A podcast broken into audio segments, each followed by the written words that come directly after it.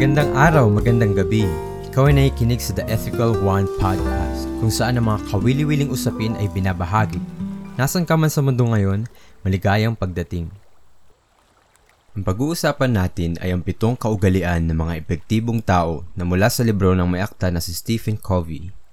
Ang unang-una ay makapangyarihang uri ng pag-iisip na nagpabago sa aking personal na pag-unlad. Sa madaling salita, sa kahit anong sitwasyon sa buhay, mayroon kang dalawang pwedeng pagpilian.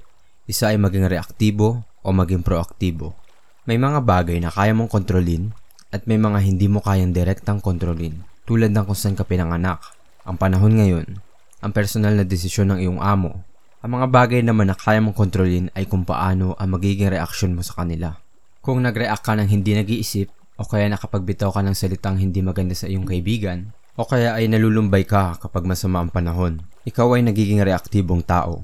Hinahayaan mong kontrolin ka ng iyong kapaligiran. Kapag ikaw ay reaktibong tao, ikaw ay nagpo-focus sa mga bagay na hindi mo kayang kontrolin.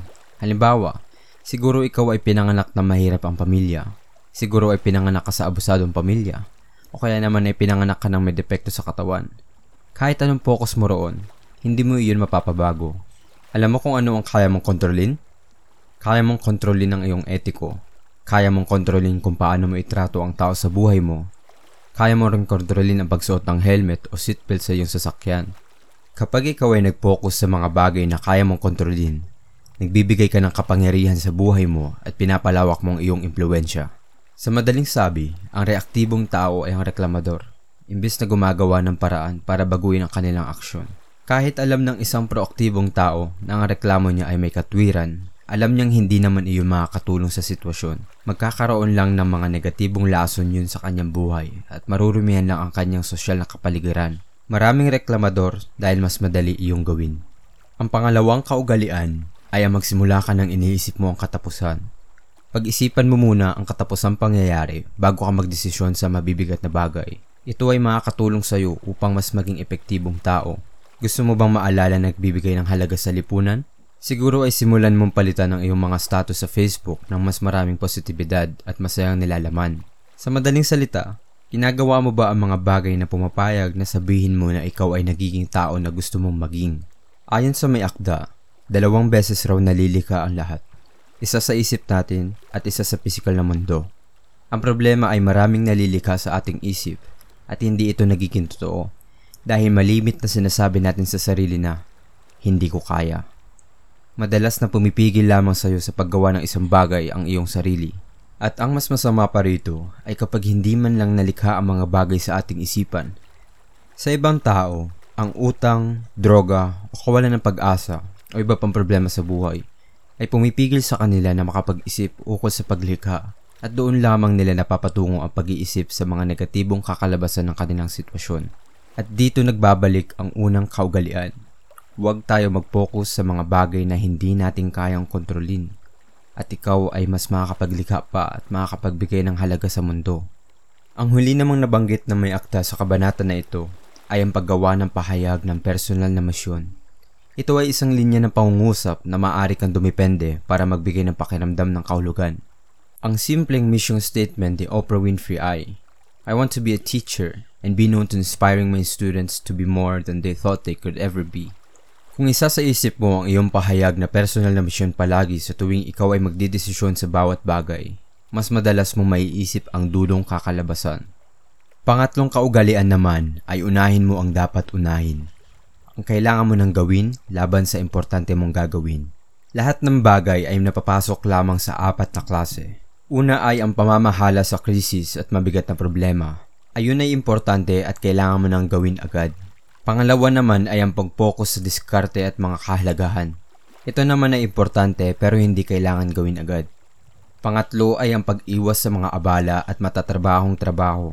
Ito ay kailangan mong gawin agad ngunit hindi ito gaano kaimportante. Pang-apat naman ay ang bawasan ang walang halaga at mapag-aksaya ng mga bagay. Ito ay hindi importante ngunit kailangan mong gawin agad. Sa madaling salita, lahat ng kailangan mong gawin agad ay dapat mo magawa agad. At ang mga importanteng bagay naman ay yun na magagawa sa ating epektibong tao. Ang abiso ng may akda ay hanggat maaari, gawin mo ang mga bagay na hindi naman kailangan gawin agad pero dapat ay importante yon. Ang dahilan nito ay kapag ginawa mo ang mga bagay na hindi pa naman kinakailangan bago pa sila maging kailangan agad, hindi mo na kailangan na mainis dahil ginawa mo yun sa huling minuto. Unahin mo ang mga dapat unahin tulad ng pagsikap na gumawa ng buwan ng budget sa isang pirasong papel imbis na manood ng telebisyon. Mag-ehersisyo ka muna bago panoorin ang episodyo. Ang tawag sa problema na ito ay ang tinatawag ng mga psikologo ay nagbibigay malay sa disonansya o cognitive dissonance. Ito yung mga bagay na sinasabi mong importante, ngunit hindi ka parehong bagay ang pinaglalaanan mo ng iyong oras. Hindi raw ito malusog para sa atin, sabi ng mga psikologo. Ang disconnection sa pagitan ng ating mga sinasabi sa ating mga aksyon ay kakilakilabot. Sa aking palagay, ang pagtrabaho sa problemang ito ay magpapaunlad sa marami sa atin. Ang tatlong unang kaugalian ay ang pamamahala mo sa iyong sarili na kaya mong gawin na ikaw lamang. May mga bagay na kaya mong baguhin, mga pag-iisip na kaya mong palitan, at mga ugaling kaya mong ayusin. Sila ay magiging pundasyon sa susunod na tatlong kaugalian na may kinalaman sa pagiging epektibong tao sa lipunan. Ang pang-apat na kaugalian ay ang pag-iisip sa tagumpay, kitling, at tagumpay. Ang sabi ng may akda, mayroong anim na uri ng relasyon. Maaari mong isipin ito na sa personal o negosyo. Ang unang dalawa ay ang madalas nating iniisip na gumagawa sa mundo.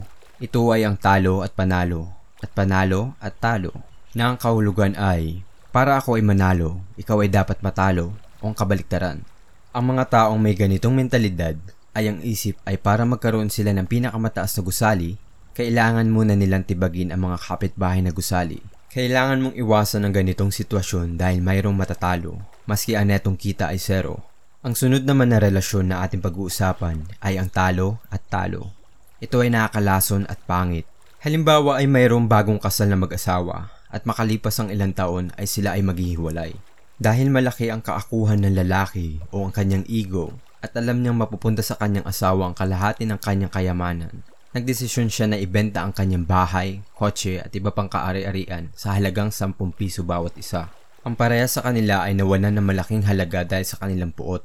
Ikaw ay tiyak na dapat umiwas sa ganitong uri ng relasyon. Ang dalawang sunod na uri ng relasyon ay hindi naman masama, ngunit kailangan mo ring iwasan. Ang isang panalo lamang ay hindi naman talaga uri ng relasyon dahil isang tao lamang ang naapektuhan.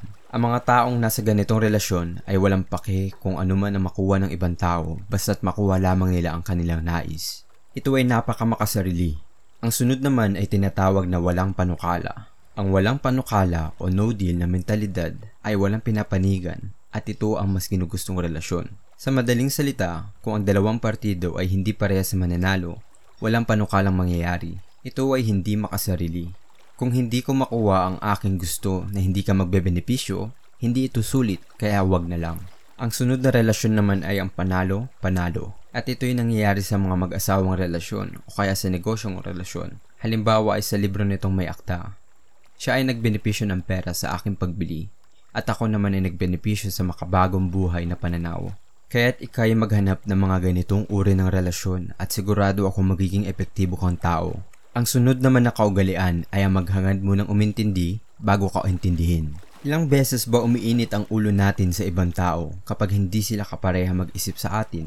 Hindi pa naman natin dinidinig ang kanilang panig muna. Nakikita natin ang mundo sa pamamagitan ng ating mga mata. Mula pa noong bagong panganak tayo, gusto natin sa atin umiikot ang mundo. Ang pag-intindi sa pananaw ng iba ay hindi natural na dumadating. Kaya ang pag-aaral kung paano maging epektibong tao ay ang pag-intindi na ang lahat ng tao ay may sariling pananaw at opinyon mula sa kanilang mga karanasan sa buhay. Tayo ay dapat na maghangad mo ng umintindi bago tayo intindihin dahil mas malaki ang tsansa mo na matulungan sila na maintindihan ka. Ayon sa may akda, mayroong limang level ng pakikinig. Ang una ay ang pag-ignora. Ito ay walang pakundangan ang pangalawa naman ay kunwaring pakikinig. Ah, oo, tama. Ito ay kaunti lamang ang pagresponde. Pangatlo ay mapiling pakikinig. Pili lamang ang ating naririnig sa usapan at madalas ang pinipili natin pakinggan ang magbebenepisyo sa atin. Madali natin itong nagagawa sa mga maraming sinasabi o kaya sa mga madaldal na bata. Pang-apat naman ay ang atentibong pakikinig. Hindi natin pinapakinggan ang laman ng sinasalita pero kung paano niya bigkasin ang mga salita at nagpo-focus ka rin sa kanyang enerhiya. Kung ikaw ay nakikinig sa isang pagganyak na mananalita sa lingwaheng hindi mo naman naiintindihan at ikaw ay naganyak, ang tawag doon ay atentibong pakikinig. Ang huling klase ng pakikinig ay madalang lang natin maranasan. Ang tawag dito ay pakikinig na may empatya. Itong uri ng pakikinig ay ang layunin mo ay ang umintindi. Hihimasukin mo kung paano mag-isip ang isang tao para sila ay mas maintindihan mo. Hindi lamang ang kanilang salita at paraan ng pagsasalita. Binibigay natin ang buong atensyon natin kasama na ang pagbigay pansin sa lengguwahe ng kanilang katawan at pagbigay pansin sa kanilang pakiramdam.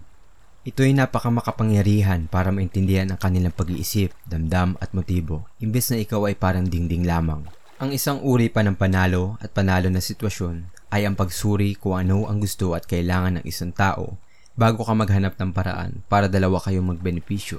Panghuli naman ay ang pagsama ng dalawa o higit pa ng mga bagay para sa mas magandang bunga. Sa Ingles ay synergize. Ang halimbawa nito ay ang ating puso, utak at yan. Kapag nagsama-sama ito at maayos ang pag-andar, buhay ka. O kaya naman ay pagsanib pwersa ng kayong tatlong magkakaibigan para magtayo ng isang negosyo mayroon ring tinatawag na mapagbawas na pagsasama. Halimbawa ay nagkaroon ka ng dengue, tapos nahawaan ka pa ng coronavirus. Mayroong ring kabaliktaran na pagsasama. Ito ay ang negatibong pagsasamahan tulad ng pag-inom ng alak at sinabayan mo ng iyong gamot. Sa madaling sabi, ang pagsasamahan ay isa, dagdagan mo ng isa, ay tatlo dapat ang kakalabasan. Palabasin mo naman ang hinaharap mong potensyal sa pamumuhunan ang pinakamagandang puhunan ay ang pagpuhunan mo sa iyong sarili. Sa pakikinig mo sa podcast na ito, ikaw ay namumuhunan at nakakaangat sa karamihan. Ang huli namang kaugalian ay ang paghasa sa lagari. Ang may akda ay nagbigay ng halimbawa. Ang isang tao ay magpuputol ng isang puno gamit ang mapurol na lagari. Aabutin siya ng anim na oras para putulin ang puno. Kung hasain naman niya ang kanyang lagari ng isang oras, aabutin lamang siya ng tatlong oras. Bali apat na oras na lamang ang kanyang gagastahin kaysa sa anim. Napakasimple lamang pero malimit na hindi natin nagagawa para sa ating sarili.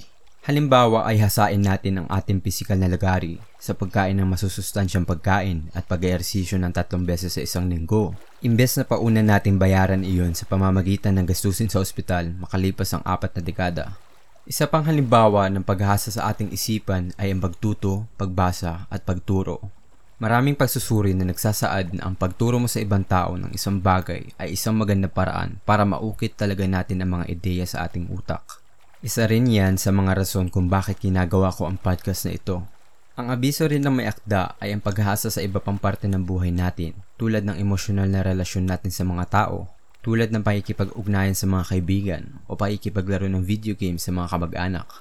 Importante rin ang pakikinig sa musika, paglikha ng sining at pagmumuni-muni. Ito ay magdadagdag ng halaga sa iyong buhay pang matagalan. Ang pamumuhay ng epektibo at makabuluhan ay hindi bigla ang nangyayari. Kailangan mo maglaan ng oras para payamanin ang mga parte sa iyong buhay kung gusto mo magbunga ito. At ang paraan dito ay ang paghasa ng ating lagari. Inaasahan ko na pagkatapos mong pakinggan ito, ay mayroon ka nakuwang ni isa man lang na gintong kaalaman o praktikal na impormasyon. Kung gusto mo pang makarinig ng mga usapang pag-unlad, i-like and share ito sa Facebook, i-follow naman ito sa Spotify, iTunes at Google Podcast, at mag-subscribe sa Ethical One sa YouTube. Salamat sa pakikinig, kabayan. Thank you.